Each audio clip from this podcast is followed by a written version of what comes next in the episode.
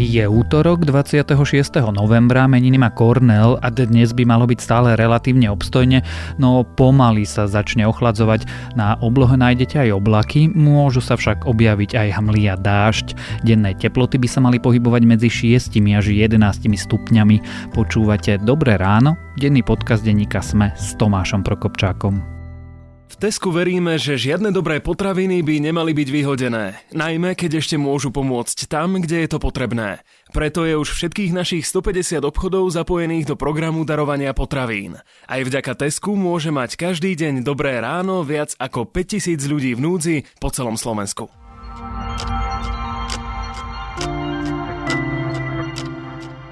A začneme tradične krátkým prehľadom správ. Včera vo veku 27 rokov zomrela herečka Slovenského národného divadla Monika Potokárova. Členkou činohry SND sa stala v roku 2016. Minulý rok získala cenu Dosky za mimoriadny počin v oblasti činoherného divadla za spevácky výkon v inscenácii Kabaret, Normalizácia alebo Modlitba za Martu. Politické strany majú už iba týždeň na to, aby predstavili svoje kandidátky do februárových parlamentných volieb. Spolu s kandidátkami strany musia zaplatiť kauciu 17 tisíc eur a predstaviť na kandidátkach môžu maximálne 150 mien. Šmejdi vymysleli nový trik, ktorý využívajú na okrádanie dôchodcov. Odhaduje sa pritom, že len minulý rok podvody na senioroch dosiahli výšku takmer 4 miliónov eur. Najnovšie sa podvodníci predstavujú ako lekári a tvrdia, že nejaký príbuzný seniora zapričinil dopravnú nehodu a žiada od nich finančnú pomoc na vyplatenie inej poškodenej osoby komunálnych voľbách v Hongkongu utrpel Peking veľkú porážku a vyhrala v nich prodemokratická opozícia. Pročínska vláda už porážku priznala a povedala, že bude počúvať hlas verejnosti. Čína ale Hongkongu odkázala, že je súčasťou Číny a na tom sa nič meniť nebude. Dokumenty, ktoré unikli z čínskej komunistickej strany, potvrdzujú, že Čína zriadila pre moslimských Ujgurov prevýchovné tábory. Na dokumenty upozornili BBC a Guardian, ktoré na medzinárodnej investigatíve spolupracovali. Peking oficiálne tvrdí, že tábory sú určené na dobrovoľné pracovné školenia. A viac takýchto správ nájdete na webe Deníka Sme.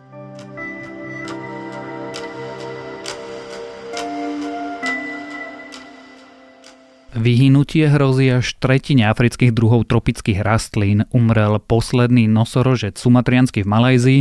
Za funkčne vyhnuté odborníci považujú koaly. Riziko vymretia dnes hrozí zhruba miliónu známych druhov, možno oveľa viac. Vedci dnes hovoria o šiestom masovom vymieraní a jeho príčinou je človek a jeho činnosť. Čo sa teda na našej planéte deje a ako to súvisí s klimatickou krízou a či sme spustili na našej planéte katastrofu, ktorú môžeme porovnávať s dopadom planétky, čo ukončila éru dinosaurov, sa dnes budeme rozprávať s vedeckou reportérkou Renatou Zelnou a zástupcom šéf-redaktorky denníka SME Ondrejom Podstupkom. Species today are dying out a thousand times faster than before humans existed. There's now more plastic in the ocean than fish. Approximately 15 billion trees are chopped down each year, and carbon dioxide levels have increased 25% in just the last 50 years. Reni, povedal som v úvode, že koaly sú funkčne vyhnuté. Čo to vlastne znamená? Znamená to, že už nedokážu plniť svoju úlohu v, v ekosystéme, v ktorom žijú je ich tak málo a že sa už proste nedokážu starať o to miesto. Teda v praxi to znamená, že vlastne to už je len otázka času, kým de facto vyhynú? Áno. Vo svojej podstate áno. Vedci odhadujú, že ich je o zhruba 100 tisíc. Tie odhady sa rôzne, ale tak nejak, že o 100 tisíc, že ich zhruba je v tej Austrálii a o, vlastne sú si už natoľko príbuzné sa medzi sebou paria, že sú akože majú veľa chýb genetických alebo veľa chorôb a tým pádom proste tá populácia už je veľmi zdravá. Znamená to, že vymiera alebo Koaly sú v skutočnosti symbolom. Jedným zo symbolov Austrálie, jedným zo symbolov ochrany prírody. Čo je príčinou, že majú tento problém? Či ten problém mali už aj predtým? No, tak momentálne sa o tom hovorí kvôli tomu, že v Austrálii sú požiare, ale ma, oni už mali ten problém aj pred tými požiarmi. Vlastne prichádzajú o domov, teda výrub eukalyptových lesov ich najviac ohrozuje. A potom tie choroby, ktoré vyplývajú z toho, že sú geneticky nerôznorodé a ešte k tomu aj klimatická zmena. Teda ich Čiže to súvisí s našou činnosťou, s ľudskou činnosťou. Áno. Čo je tá ľudská činnosť? skoro všade, kde vidíme zvieratá v problémoch, tak ich tam nejakým spôsobom priniesli ľudia tie problémy. Um, od, od najväčší problém je strata biotopu, sa tomu hovorí, ale v praxi to znamená, že tam, kde bolo les, je pole, alebo je tam fabrika, alebo je tam cesta, alebo je tam tá bažina je vysušená. Čiže tí ľudia, ľudia a ľudské ľudská činnosť, veľmi často polnohospodárstvo zaberá ohromné množstvo priestoru, ktoré tie zvieratá nemajú tým, že sa im zmenšuje priestor, zmenšuje sa im napríklad populácia, paria sa medzi sebou a máme to isté, čo sa stalo pandám. E, a máme to isté, čo sa stalo, čo sa stalo koalám. Čiže v zásade takmer čokoľvek, čo robia ľudia, nejakým spôsobom ohrozuje tie biotopy a tým pádom um, ten problém sa iba stupňuje, lebo ľudí a ich požiadaviek na planétu stále pribúda a tie zvieratá sú vtláčené do čoraz užšieho, užšieho fyzického priestoru, ale aj takého životného priestoru, kedy proste majú menej teritoria a menej zdrojov. Dobre, ale to nie je pochopiteľné, že ľudia sa chcú mať dobre? No, je to pochopiteľné, ale potom môžeme sa mať dobre a mať mŕtve koaly, alebo vyhnuté koaly, alebo jednorožce, alebo sa môžeme mať menej dobré a živé. Tie, nie, je to, nie je to čierno-biele. Je to, to sú všetko otiene.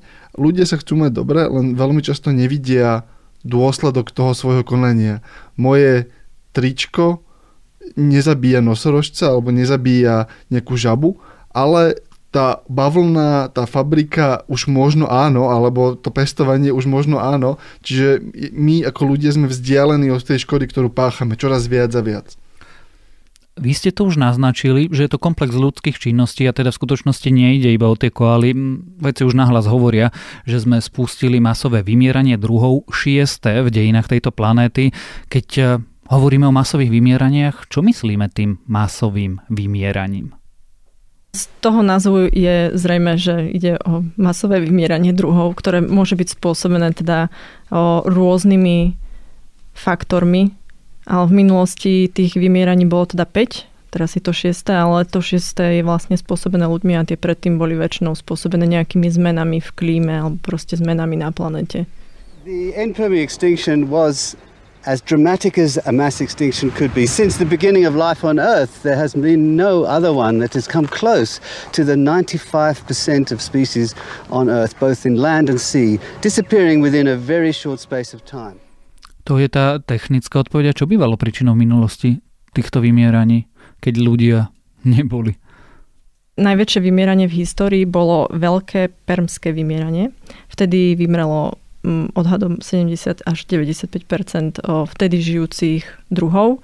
A vtedy za to mohla vlastne napríklad zmena slanosti morí, erupcie sopiek, pokles hladiny mori alebo nedostatok kyslíka, ale mohli to aj teda nejaké klimatické zmeny, keď sa menili nejaké proste podmienky. Čiže na naša činnosť je natoľko škodlivá pre túto planetu alebo pre biotopy, pre život na tejto planete, ako keď sem padol asteroid alebo vybuchli sibírske trepy alebo zrazu začala doba ľadova?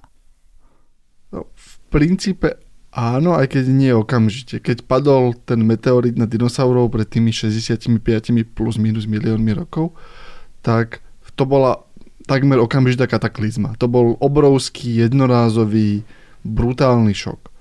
To, čo robia ľudia, je... Um, možno je to trochu necitlivé, ale ako, tá, a, ako to porekadlo o, tom, o tej žabe v tom hrnci, že pomaly, pomaly zvyšujeme tú teplotu, dokonca doslovne, a až tie druhy proste miznú. A ten, čiže áno, my to spôsobujeme a ten, len to robíme po malinkých krôčkoch a ne, ne, nefungujeme ako úplne devastačne, až na výnimky, kedy sú archeologické dôkazy, kedy sa naozaj ukázalo, že aha, tuto a tuto žil veľký cicavec, potom máme dôkazy o tom, že prišli do tej oblasti ľudia a veľký cicavec za dve generácie prestal existovať, lebo ľudia ho proste vylovili. Toto sa stalo opakovane a teraz to robíme na škále celej planety. No teraz je tých eh, cicavcov a necicavcov a rastlín a hmyzu milión druhov plus minus. pravdepodobne to bude viac, lebo milión je odhad o, na základe toho, o čom vieme, ale my veľmi často zistujeme, že aha, v tomto biotope žilo, alebo by malo žiť oveľa viac druhov, ako si myslíme, čiže ten odhad, ja, sú hlasy, ktoré ti budú hovoriť, že je konzervatívny.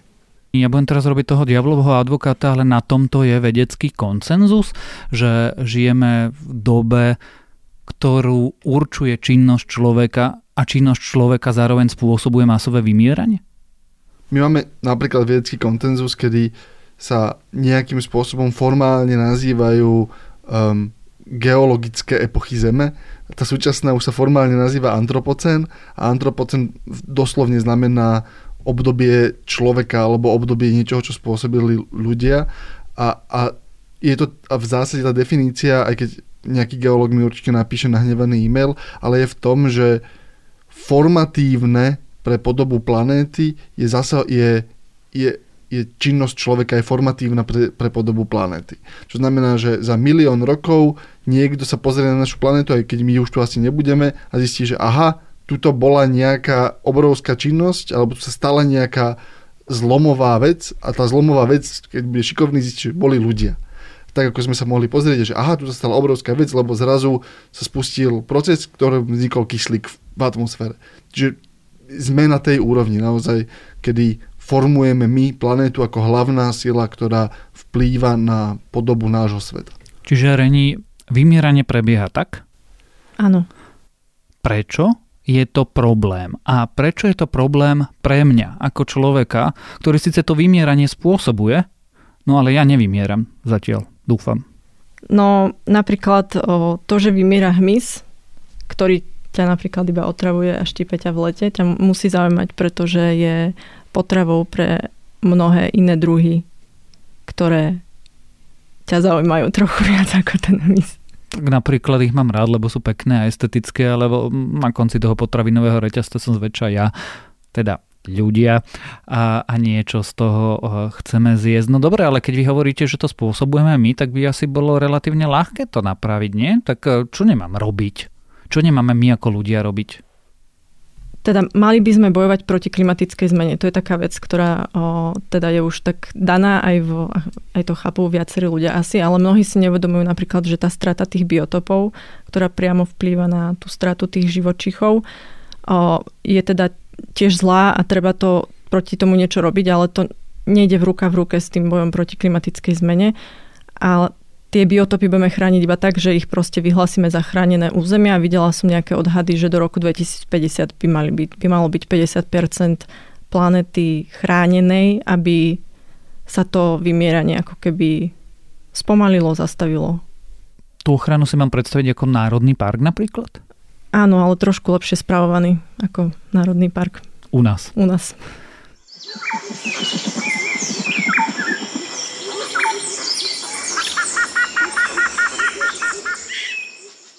Čo môžem urobiť ako teda jednotlivec, lebo ja si nevyhlásim ten národný park? No, ty môžeš o, rozhodovať o tom, koho volíš, angažovať sa.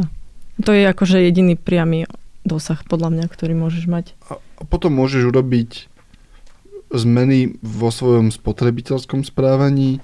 Sú napríklad firmy, povedzme odevné, ktoré hovoria, že my sme sa zaviazali, že, že používame iba chemikálie v našom výrobnom procese, ktoré sú menej škodlivé. Zaviazali sme sa, že budeme čistiť všetku svoju vodu ktorú, vy, ktorú vyprodukujú naše továrne. Sme súčasťou nejakého programu, ten program je certifikovaný a podlieha nejakému nezávislému auditu a naozaj dodržiavame to, čo robíme.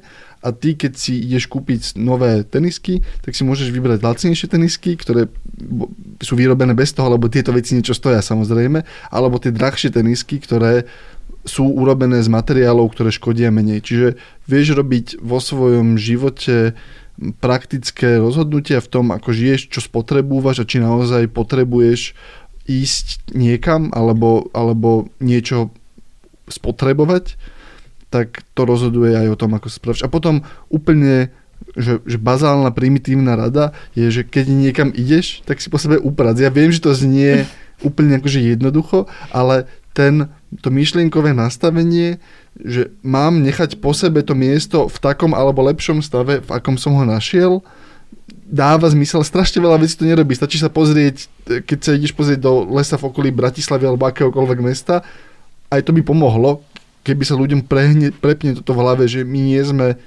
páni, my sme pri najlepšom správcovia. Ak to teda zhrnie, my sme vlastne súčasťou toho životného prostredia a samozrejme, že voľba ľudí, ktorí nás zastupujú na vonok a robia veľké politiky, na niečo vplýva, ale na niečo vplýva aj to, ako sa rozhodujeme. Či kupujeme palmový olej, vďaka ktorému sú klčované lesy, či kupujeme bavlnu, vďaka ktorej sú klčované lesy, alebo teda robíme neporiadok a znechávame po sebou plastové slamky, ktoré potom si vtáky zamieňajú za červy, tak? Plus minus tak, hej. No dobre, a tie koaly dopadnú ako? A, asi dopadnú ako pandy, typujem. Teda, že koaly nevymrú, lebo pre Austráliu by to bola neviem či národná hamba, ale Austrálčania nedovolia, aby koaly vymreli, podľa mňa v, v, našom, v priebehu nášho života. Ale skončia, už je dnes jasné, že skončia v, pri najlepšom v rezervácii, pravdepodobne skončia v zoologických záhradách, pravdepodobne im všetkým urobíme genetické testy tým, ktoré budeme mať a budeme ich veľmi, veľmi opatrne e, množiť a páriť, aby sme sa vyhli bratrancom, aj keď to už je veľmi ťažké dnes. A skončia iba ako symbol. Je veľmi mála pravdepodobnosť, že sa v blízkej budúcnosti vr- dokážu vrátiť do prírody. Videli sme, že niektoré druhy to dokázali aj z menšieho počtu, ale predpokladalo to napríklad to, že ich biotop ostal živý a v Austrálii ho zničili plamene. Čiže koala je v skutočnosti viac symbolom ako ukážkou toho, ako funguje životné prostredie. Áno, jasné tak možno na prípade koál sa snaď my a snaď aj ďalšie generácie trochu poučia a zistia, že vlastne my sme sami súčasťou tejto planéty. O nej, o jej ochrane, ale o ľudskej činnosti, ktorá spôsobuje najnovšie masové vymieranie, sme sa rozprávali s vedeckou reportérkou denníka SME Renatou Zelnou a zástupcom šéf-redaktorky Ondrejom Podstupkom.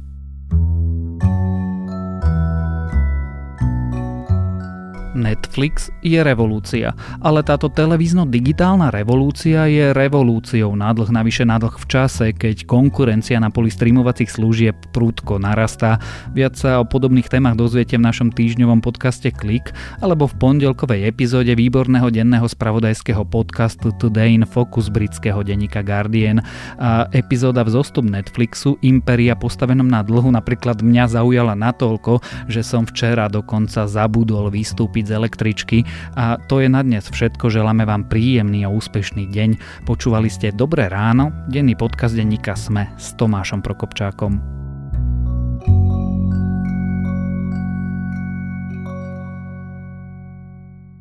Tesku veríme, že žiadne dobré potraviny by nemali byť vyhodené, najmä keď ešte môžu pomôcť tam, kde je to potrebné. Preto je už všetkých našich 150 obchodov zapojených do programu darovania potravín. Aj vďaka Tesku môže mať každý deň dobré ráno viac ako 5000 ľudí v núdzi po celom Slovensku.